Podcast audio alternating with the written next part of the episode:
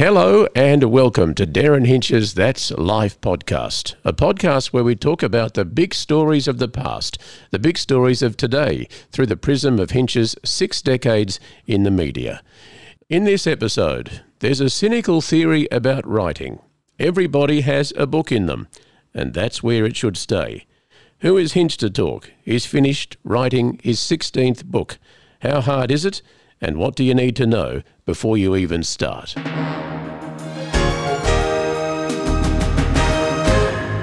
Mr. Hinch, welcome again to That's Life. Ah, Mr. Talio, good to be here. Good to be here. I think this is uh, podcast uh, number 30 that we're doing. Yep. Hard to believe, isn't it? well, it's season two, but overall it's uh, number number 30.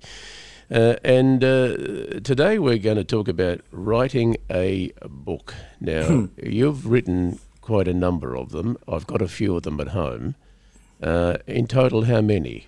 I think 16. Uh, my new one comes out at the end of this year. That's that's going to be a paperback about 75,000 words. Look, on writing, this is a, a subject obviously very close to my heart. I've been doing it for decades. But I used to have an awful, two sa- sad jokes. One, I used to say to people, everybody has a book inside them, and that's where it should stay. right. But but having said that, I've written 16. I remember once years and years ago being interviewed for the National Times by Helen Garner, a very good Australian writer who wrote Monkey Grip, and she was interviewing me, and with the arrogance of youth, she, she asked the question. She said, "Oh, what are you reading at the moment?" And I said, forgetting she'd just written a book, I said, "If I've got time to read a book, I've got time to write one." Which is not the smart. And she quoted it in the National Times. It made me sound like a, an arrogant prick. But there we are. Now let's Look- go through, uh, uh, Derryn, the, the, the first book you wrote. Now, um, what was it called and what was it about?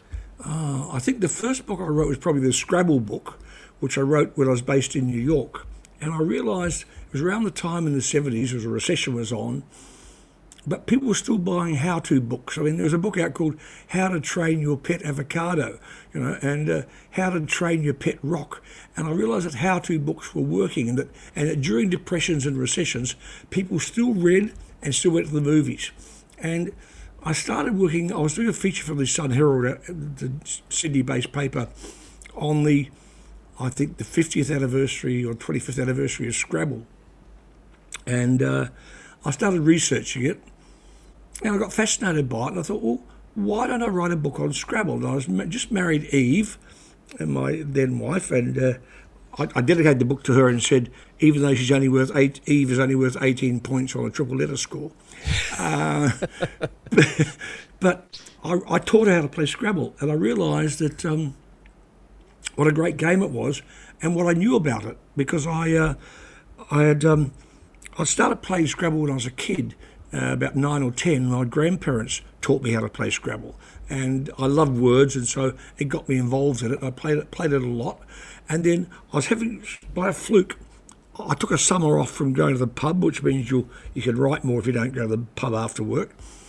And friends would say to me, "What are you doing?" I said, "I'm writing a book." And anyway, I used to have these. I've mentioned this before. These Saturday night Chinese banquets at my house. And uh, one night, I invited one of my fellow staffers when I was a bureau chief for Fairfax, and he said, "Oh, Derryn, do you mind if I bring my new girlfriend because my wife and I have split up?" And I said, "Well, that's not my business. Fine." Anyway, the new girlfriend and he arrived, and she didn't say much during the night. And halfway through this banquet, somebody said to me, "Oh, Derryn, what are you writing about?" And I'd had a couple of glasses of Merlot, so I said, "Ah, I shouldn't tell you, but I'm writing a book on Scrabble, how to be the world's greatest Scrabble player." And I started telling the background to it, how a man called Alfred Mosher Butts, who was a, an architect during the Depression, had started writing this game called Crisscross Words, and he made his first games on, on with um, blueprint material on, on, on, on cardboard cutouts. And I'll tell him all about Alfred Mosher Butts and how he launched the book, the game, and it didn't really work. And then somebody else bought it, and Meyer picked it up, and it became a huge game. And somebody said at the dinner table, said, Alfred Mosher Butts, what happened to him? And I said, oh, I presume he died. And the, the, my workmate's new girlfriend, who hadn't spoken a word virtually all night, said, He's not dead. And I said, What? She said, He's not dead. She said, um, I'm a receptionist for, for a, a doctor in Queens. He's one of our patients. I looked at her as if gold had just dropped out of the sky. I said, What? She said, Alfred Butts, he's one of our patients. I'll give you his phone number on Monday. So I got his phone number. I interviewed him and his wife. I played Scrabble with him. Um, and then I wrote my book, and the Scrabble book came out, published in, in, in America. And uh, he put a, a blurb on it I've, in the second book, I wrote a new book, a second book, a follow up on Scrabble years later, and I admitted that he wrote this thing saying, This is the best book ever written about my game. Well, A, it was the only book ever written about his game at that stage, and B, I wrote the quote for him. Uh, in fact, when I showed him my book, he didn't say this is the greatest book ever written about my game. Uh, Alfred Mosher Butts said to me, Derryn, you've ruined my game. and I said, why? He said, well, you've ruined it. He said, you've turned it into a war. I said, well, it is. It's a, it's a word war. He said, my wife and I play every day. He said, I, I, I never challenge a word, and if she wants to look up in the dictionary, she's allowed to. He said, You've even got a chapter on there on how to cheat. I said, Well, people do. Uh, anyway, that was the reaction. He gave me, which I've misplaced somewhere in my house, uh, he gave me his original crisscross words board, his original Scrabble board, which he gave to me, which I've got in storage somewhere. Um, but that was it. And so it was my first book.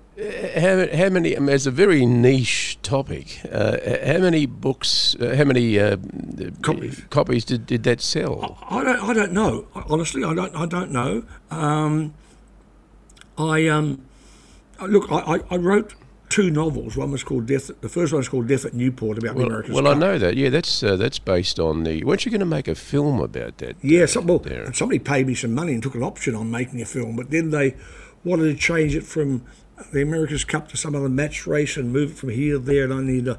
They, they had a. I mean, it's just going back thirty years, and they. I think they gave they took an option on it for one month for twenty thousand dollars. I said, sure, do it. And then they the month ran out and it never got made.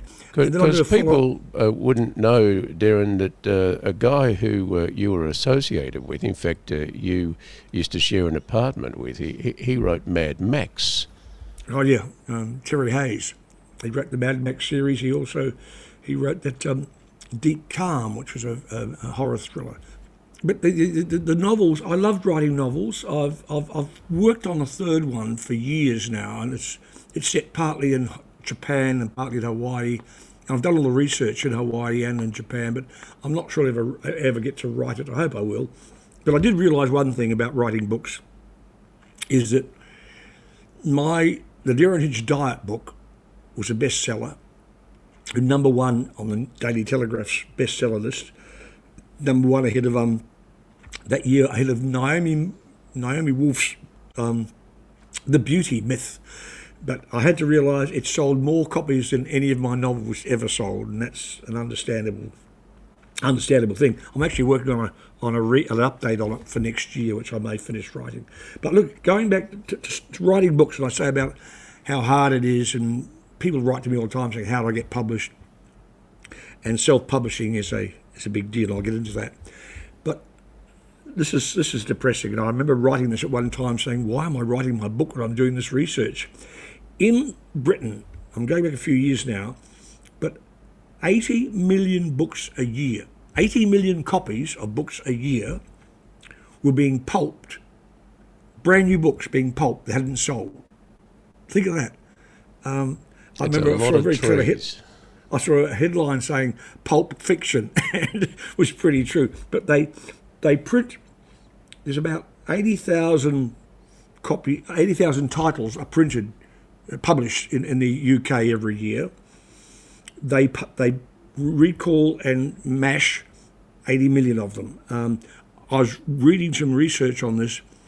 Some of them from some of the world's best known authors go to the pulping factory in northern England still in the plastic that, the, that they've been wrapped in. They've never been opened, never been undone. Uh, and of of the, and I also read that of the um, the uh, eighty thousand or ninety thousand books that are published every year, about sixty thousand of them, the average sale is about twenty copies. You know, My, my, my goodness. Yeah. so if you think you're writing a book, think again. I mean, you, I, I've made money out of some of mine, but I've, I've obviously lost money on on many because if you think of the hours you spend writing, and for the financial return, you're very lucky. Um, I recall, you know, that that, you know you, you can you can work for months or years writing books, and don't ever think about how much per hour you're being paid. Uh, so anyway, those those statistics are fairly scary, but I've got some bad stories of my advice about writing. Um, there's a, a journalist called Yvonne Dunleavy in New York.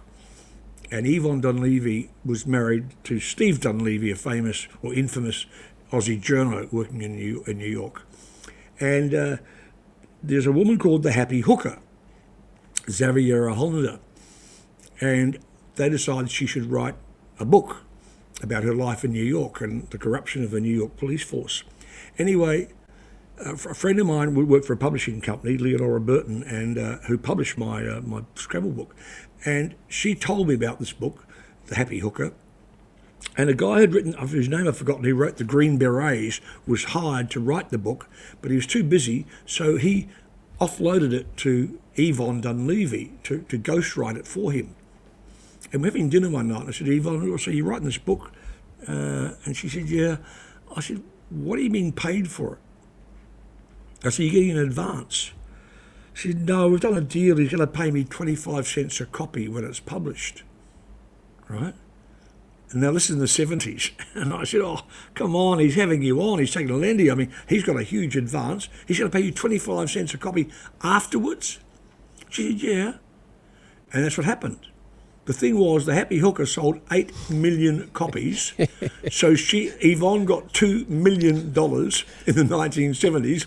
And I've been to her wonderful Fifth Avenue apartment, which she bought with the proceeds from the book. So I'm not the best advice giver on when it comes to that. Derryn, t- tell me the uh, the process that you you use. Uh, I mean, uh, when you decide to write a book, uh, you focus on that totally, or you do it in between doing. No, I do it. in things? between. I've always worked full time while writing, and I, I write at night, or I like writing late at night, uh, three or four hours at night. Um, two two things. One, you, you- you've got to know what you're talking about. and You've got to do good research. I mean, some people like Jeffrey Archer and uh, and uh, Peter Simons hire researchers, teams of other researchers and writers, and then they Fitzsimonize it, you know, or Hinchize it, sort of thing. The all the material they've got. In my case, look, you think, okay, I'm going to write a book about this. You should write a scenario. If it's a novel, you write a scenario so you know sort of where you're going most of the way. Um, Matt, just, plot out where you want to go with the book, A, why you're doing it. Uh, I've always said writing is 5% inspiration and 95% perspiration, and that's pretty true. Now, in the old days of writing with a typewriter, you'd pound it out, you'd print it off, and you'd, when you finally felt some weight of paper in one hand, you'd say, "Here, that's a book." Now, of course, it's all done on uh, on, on your laptop, um, and it's e- not easy to write. It's easy to, to physically do it because you don't have to cut and paste everything, or you don't have to uh, rewrite everything. You just cut and paste it, or, and you can delete and move stuff around, which you could never do on the old upright. I mean, when I submitted a manuscript in the old days, it had to be letter perfect. Excuse me. So you'd use, you know, whiteout to make it look good. I, I, I was working on writing so many times on upright typewriter that I got developed RSI when it was not even fashionable uh, because you're working on a big old upright Remington, you know. So when you write late at night, do you wake up the next morning and then read what you've written? And, Oh, yeah. And then think, oh, gee, that's. Uh, Yeah, not good enough. That's I, I can not clean good. that up. Yeah, I mean, I've finished writing my, my new book, uh, which I'm still every day. I still go back and polish it. I may read a chapter and change one word, You know, I'll say, oh, I've used that word in a previous chapter. You know, you so you, you very get very self-critical about just cleaning it up. When you're writing novels, it's different. Um, when I was writing my two novels, I discovered you'd by one o'clock in the morning, you'd had a couple of glasses of wine, you'd think I've got to stop. But you'd always leave a hook, so when you came back next day, you had somewhere to start. You never finish cold. You come back, and also you'd find that something you wrote with a couple of glasses of wine under your belt would take you somewhere where you wouldn't have gone otherwise. And it might launch a new chapter that gives you um, an idea. And sometimes you go back and, and you get very callous as a former editor, and you um, you get brutal when it comes to uh, you know editing and removing words, removing sayings, or things you realise you've used somewhere else in the book. So you know, and but also I've, I've got a new, a new, a new habit. I've only developed this in recent books. Uh, I think I may have shown it to you once. I have a page, a battered old page with some coffee spilled on it, in which when I finish every night, I go to the review section of my laptop, and it says word count, and I write down the number of the word count and then next day I add, I, it either goes up or goes down. Sometimes you edit something out, or you add another thousand words. If you can, if you can write a good thousand words in a day, then that's a good day. Well, that doesn't seem like a lot of words to me. Uh, a thousand words. Um, well, a, th- a, thousand words that other people may want to read. Uh, people, how much is an, a novel? 70, 80,000? I, I guess a bit more, a bit, a little bit more. So you're talking oh, yeah. like three months uh, of writing every day to get to that uh, the oh, length of yeah. a novel. novel. But yeah, then, of course, you clean it up and change it and modify and it, and you, and you, and you move, you move characters around and suddenly you, you, kill somebody off or you didn't plan to or, or something like that. You know, so. Would you would you be able to describe what sort of style of writing that uh, would would describe what what you do, how you use words? Uh, I mean, you're a journalist, so we try and write in a way that everybody can understand. So yeah. we don't want well, to use two things, big two words. Things here. Yeah, uh, so I, I I do write stream of consciousness a lot, which can be very sloppy. I mean, you've got to clean it up and tighten it up, etc., etc. Um, I if you're writing a novel, and it sounds a bit crude, but if you're writing a sex scene, which I have in a couple of my books, uh, make sure you're typing with both hands. if that's, that's, nicely put, isn't it? right. If, yeah. Okay, because if if your reader, if your reader thinks you're getting off on it then it's bad. That's wrong. You know, you're meant to be writing for the reader, not for you. So that part of it uh, is good advice. The other thing is is throw away your Roget's thesaurus. You know, don't use big words, but a little word will fit. You know. Uh, also, I guess having been a talkback radio person, I'm pretty good at when I'm reading other people's books. Uh, I'll, I'll say, he wouldn't have said that like that. You know, that's not the way he would have put that when you're doing something in quotes. So, having talked to people on radio and off radio for so many years, you can smell when a quote sounds phony. So that's, well, that's yeah, also good advice. You, you, when you're writing a novel, I would think you've got to get into the head of the person that you're writing about or oh. putting quotes on. Oh, yeah. Uh, you know, so that they actually are authentic. I, I think yeah. that would be the difficult thing. it, it is a big. I'll tell you what, what, you stumbled on there. Something very important. When, when I was writing a novel, I would start a folder, give a folder to every character, right? a physical um, cardboard folder. And any time I was thinking, walking, or thinking, or reading something that may fit that character, a picture, a quote, a comment, I'd throw that clipping in that folder. And so the, the, the, the, main character in both my novels, his name was Hunter and he was a journo. Uh, he had a folder, and whenever I thought something he should be doing or should be saying, or would be saying, I should say, uh, I would I'd throw that, I'd, I'd scribble a note to myself and throw it in the folder. So you built your character's character in physical folders, and it became very, very important. I mean, and how much, Derryn, of those characters are based on people that you met, you know, you worked with, or even on on yourself? Oh, most, most. I mean, most writers have one character in their book that's based on themselves or partly on what they think they should be or should have been.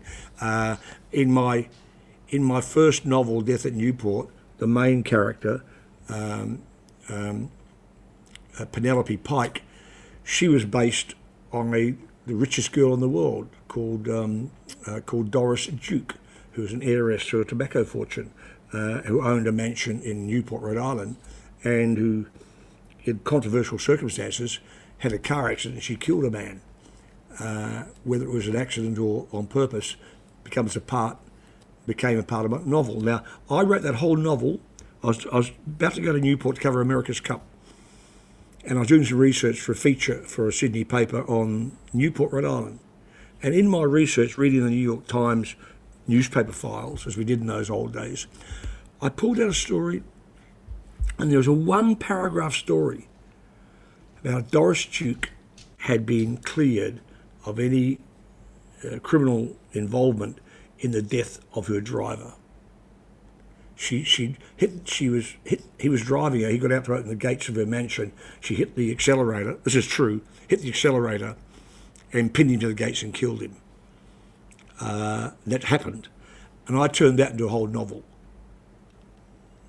I I built on that. I decided that her driver, who I, who did actually come from Brazil, would come from the favelas, from from a, a poor village in, in, in, in Brazil, and I built that, and and I had his I had his son. I changed the names, of course. Had his son, uh, Vietnam vet, go looking for her to exact revenge he thought his father had been murdered. That's, so I built it uh. That's the thing, uh, Derryn. You, you, when you're the writer of a novel, you have total control of everything. So you can make them do char- characters, make them do anything you want them to That's do. right. It's your world. That's You, right. you would get immersed in that as you're writing. That Oh, you do, wouldn't you do totally, and you go off on t- tangents. I mean, my second novel, I, I, uh, my ex-wife hated the Jackie hated the expression, but I used to call it faction, where you, you've taken a factual event and turn it into fiction. And when I wrote Death in Paradise, which was based around fact, was based on the sinking of the Rainbow Warrior, okay, which happened in Waitemata Harbour in New Zealand. But I turned that fact into fiction, where I had a a peace lover, an activist, um, named Monique Monet, MM, based on BB, Brigitte Bardot, who was an activist.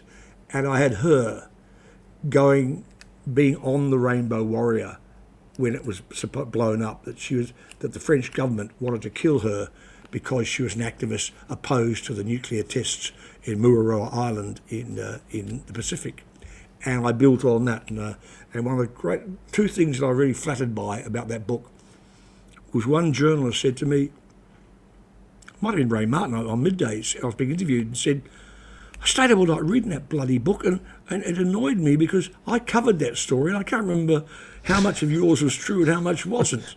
and I said, well, that's a compliment. And and the day before it was, about a week before it was published, I was I was uh, in Sydney, and I got a call from the publisher saying, oh, I've had a call from our lawyers, and chapter seven has to come out. And I said, why? And they said, well, because you've accused a man in the French Secret Service of murder, of blowing up the Rainbow Warrior. I said, hang on. And I said, and, and Mr. Chanticleer, whatever it is, Charcuterie, will sue you. And I said, it's a, it's, it didn't happen. I said, I've, I've never been inside the French Secret Service. I mean, I I'm just guessing what it looks like. Um, he, the, the guy who actually ordered the killing was, and his name was based on a French Canadian journo I knew when I worked in Montreal. you know, so so you take that as a compliment. If somebody thinks it's so real, then they believe you. Well, that's uh, that's like uh, Power Without Glory, and uh, Frank Hardy. We spoke Yeah. uh, at a previous podcast about uh, the, the funeral, his funeral. Uh, that's what happened to him. He, he wrote a, a book really based on a true person, John Wren. John Wren. Changed all the names, but uh, some of the detail. I think they, they complained about the fact that John Wren's wife, or in the book, she has an affair and has a baby out of wedlock, and uh, Wren didn't like that, obviously. Yeah, but I, I think Hardy won the case, didn't he? Yes, sure. he, he, was. He, yeah. he, went to jail, but then uh, was cleared of it, and the book was published, uh, and uh, and he won the case.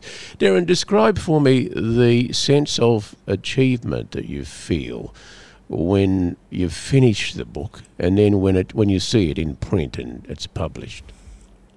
It's almost hard to describe, even as a writer, when you get your first copy of your book and you slot it into your bookcase you know, alongside all the other books by other people and by famous people. Uh, and it's just a feeling of achievement. You know, I just, it, it, it really is. A, it's a great, even, so even if you don't sell that many, I'm telling other would-be aspiring writers, you've done it, you know. Uh, and and I, I, I, mentioned earlier about um, Pulp Fiction, about all the books that are, that are meshed and mashed.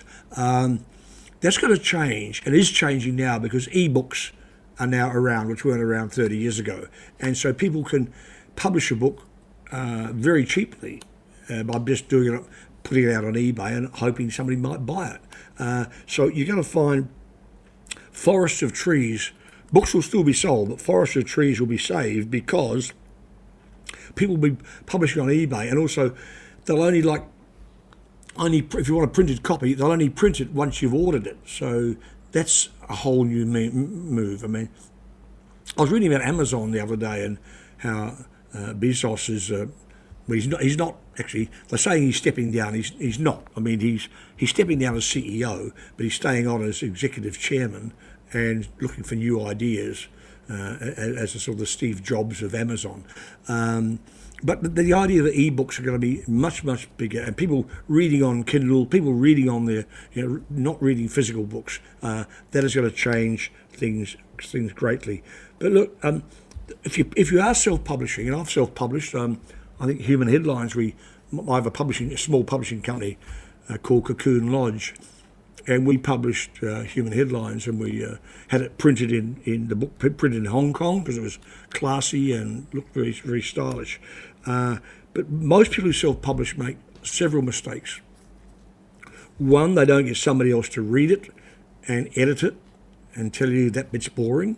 You know, you really do need to have somebody proof it and read it. Number two, most people who self I can pick up a book off a table and say that's self-published. They use a font size too small. It's because it saves money if you're printing it, how many copies you make because you get more words to a page.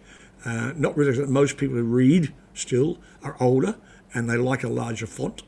Um, and and people are, are too indulgent. You know? And you, you've got you've got to try and get your audience in, get them to want to read what you have written. Derryn, are, are there other authors that you uh, admire, that you look up to, and uh, if so, who? Well, that's a hard one. I mean, I, I, I honestly don't read much anymore. As a youngster, I, I read Hemingway a lot. Uh, I love the fact that he wrote in short sentences. I mean, I sometimes write one word sentences. I like him. In the current bunch of, of, of Australian writers, uh, I haven't read many of his books, but Peter Fitzsimons, I think, writes very well. Uh, he writes a column in the Sydney Morning Herald, but he also is, is a prolific writer. I mean, he, he, as I said before, he has a team of researchers because nobody could push out as many books as he has. I'd like to read his book on Breaker Morant. Uh, uh, he's uh, one on my list of look. I've got a pile of ten. You've seen them when you've been at my house. There's ten books sitting on my on my desk. I haven't even yet finished Malcolm Turnbull's uh, autobiography but I, and I've got a couple of Trump books here as well, which I which I, I want to read. Um, so I, I, I, should read more than I do. I wish I'd read more of the classics when I was younger. Uh, but I words still fascinate me. I mean, I am a pedant, and I, I get carried away sometimes on Twitter uh, correcting people, which I shouldn't shouldn't do as often as I do. Uh, Dalton Trumbo, uh, I I always say when people say, "What's the best book you've ever read?" and uh, his book, uh, Johnny Got His Gun, which is an anti-war book, written I think after the Second World War. Magnificent. Are you familiar with that book at all? Yeah, I'm, no, I'm familiar with him, but not, I, I haven't read him. I haven't read him. It's about a guy who's been badly injured. He's got no arms, no legs. He can't speak, uh, and he and he tries to communicate with his nurse by tapping his head against the the bedhead uh, in Morse code. Magnificent book, beautifully. When, when, well, when I was growing up, I, I, I thought James Michener was a, was a great writer. I used to read him quite a lot. He he wrote a book about the Earth and, and, and Norman Mailer. You know, I, I read a lot of guys who were journalists who became authors, like Jimmy Breslin and Pete Hamill and uh, people like that. Um, I read a thing the other day about sad thing about Truman Capote, who in his later years got heavily involved in booze and uh, and drugs, and he never finished his final his final book because he'd you know he'd been sort of shut out by the society that he'd written about over the years, and it just didn't work. I was watching him on, I was watching a television interview with him the other day with David Frost, and it was actually quite sad, quite sad. Uh, Derryn, I wanted to raise another issue uh, with you, uh, and that is uh, it's been big news the racism and uh, the Collingwood Football Club and uh, Héritier Lumumba, the player. Uh, what are your thoughts about uh, uh, how all that has been handled? Well, badly, obviously. Uh, Eddie McGuire um, has retracted uh, what was a train wreck of an interview, I thought, uh, a media conference rather. His, uh, his comment saying it was a proud moment for the Collingwood Football Club was madness. I don't know where that came from, especially with Eddie's own comments in the past. Um, Well, it, to me, it, it shows how spin has got out of control. I mean, obviously, he's trying to, uh, you know, capture the agenda and push people into a Yeah. into a certain way Well, of let- thinking about it. Yep. Let me put two things to you, I, I, the, I, which I tweeted around the time. Uh, I said that Hinch's Law and Eddie McGuire used it at that media conference, and that is if you're being run out of town, pretend it's a parade and you are leading it. and that's what he tried to do, and it didn't work. And I'll tell you another thing if, if Collingwood and Eddie were so proud of that day, why was there not one sponsor's logo behind his head during that televised press conference?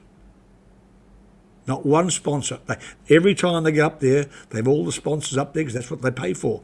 And on this occasion, when he was so proud of the Collingwood Football Club, there was not one sponsor's logo present. I don't think Eddie McGuire is a racist. Do you? No, no, I do not. Uh, look, the day that he did that stupid comment about King Kong, right? Uh, I know I, I was doing Triple M. I, I should do appear once a week there. I think I was on a, the next day or a day after that. And Luke Darcy saved him that day. But the day, the morning he made that comment, he was obviously very short of sleep, not thinking well, blurted it out, came out terribly. The night before, the reason he had no sleep, the night before, he was at an awards, an Aboriginal Indigenous Affairs person's awards night. I mean, I, I can tell you, Eddie McGuire's not a racist. No, he's not at all. But he was, it was, it was a stupid thing to say and reckless thing to say. Um, uh, how much racism do you think there is? Well, uh, in, in football clubs and then in Australian uh, There is, in society. Australia, there, there is in Australia. I mean, racism is here. But I would qualify that by saying I do believe, honestly believe, we are the most, one of the best multicultural countries in the world. You know, I mean, I, I really believe that. Um, I, I, we embrace other other forms of everything. We embrace other languages. We embrace other foods. We embrace other cultures. Uh, I, I, I'll get into trouble for this. I'm, I, I, agree that there should be more recognition. The Sorry Day wasn't quite enough, it was a start. But I've, even when I was in the Senate, if I was still there, I would oppose the idea of um, the Uluru Statement, Indigenous appointment to to Parliament. I mean, you you you you, you do. You do what what Mr. Dodson did. You know, get yourself elected. I I don't believe in any any group being appointed to our Parliament, to the Senate or the House of Reps. Uh, I don't agree with the New Zealand version of um, certain Maori seats. I don't agree with Koori, Koori courts. I think we have one legal system in this country, and what's the way it should be. We shouldn't have Koori courts. We shouldn't have Lebanese courts. We shouldn't have any any other courts except the system that we have, which is not the best. I'll grant you that, but that's the way it should be. And I think um, that I think that if if, if, if if you are Indigenous and you want to get elected to Parliament, join a political party, get yourself in there, as people like like Dodson have done. Mr. Hinch, before we leave, uh, I might do a bit of housekeeping if I can. Mm. Uh, I received a, a, message from the granddaughter of a lady called Shirley MacArthur, who is going to be 95 this year. She lives in New Zealand and uh, New Plymouth, I think, which is where you oh, come from. My hometown, yeah. yeah and uh, she's been following you for years. And uh, the message is uh, this uh, Nana recalls listening to Derryn every week at 5 p.m. 15 years ago as he broadcast from Melbourne.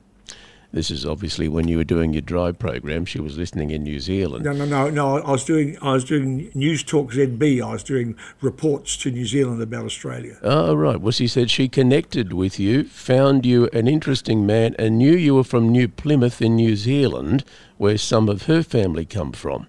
She's followed your career ups and downs, and there have been a few of those. But uh, she always keeps up with what's what you're doing uh, her eyes and ears are failing her now, but her mind is uh, pretty sharp, and she's always kept up with current affairs, crosswords, etc. Uh, and she's quite chuffed, chuffed to hear that um, that I actually know you because uh, I I know the granddaughter.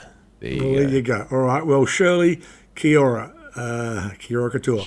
Uh, yep, New Plymouth's my hometown, and I get back there when I can. We're in, and when they lift the bubble, I'll get back there again because my sister Barbara turned 80 on February 1, and I couldn't get back there for her for her 80th birthday. And sadly, she spent she spent uh, Christmas Eve unconscious. She had a collapse at home and was in hospital, but she's now out of hospital. She's now in the Tainui nursing home in my hometown of New Plymouth. And so, Shirley, good luck and uh, go well. And uh, we might get a photograph of you signed uh, by you and send it over to her, Derryn. Happy to do that. Mr. Hinch, thank you very much. Okay, mate.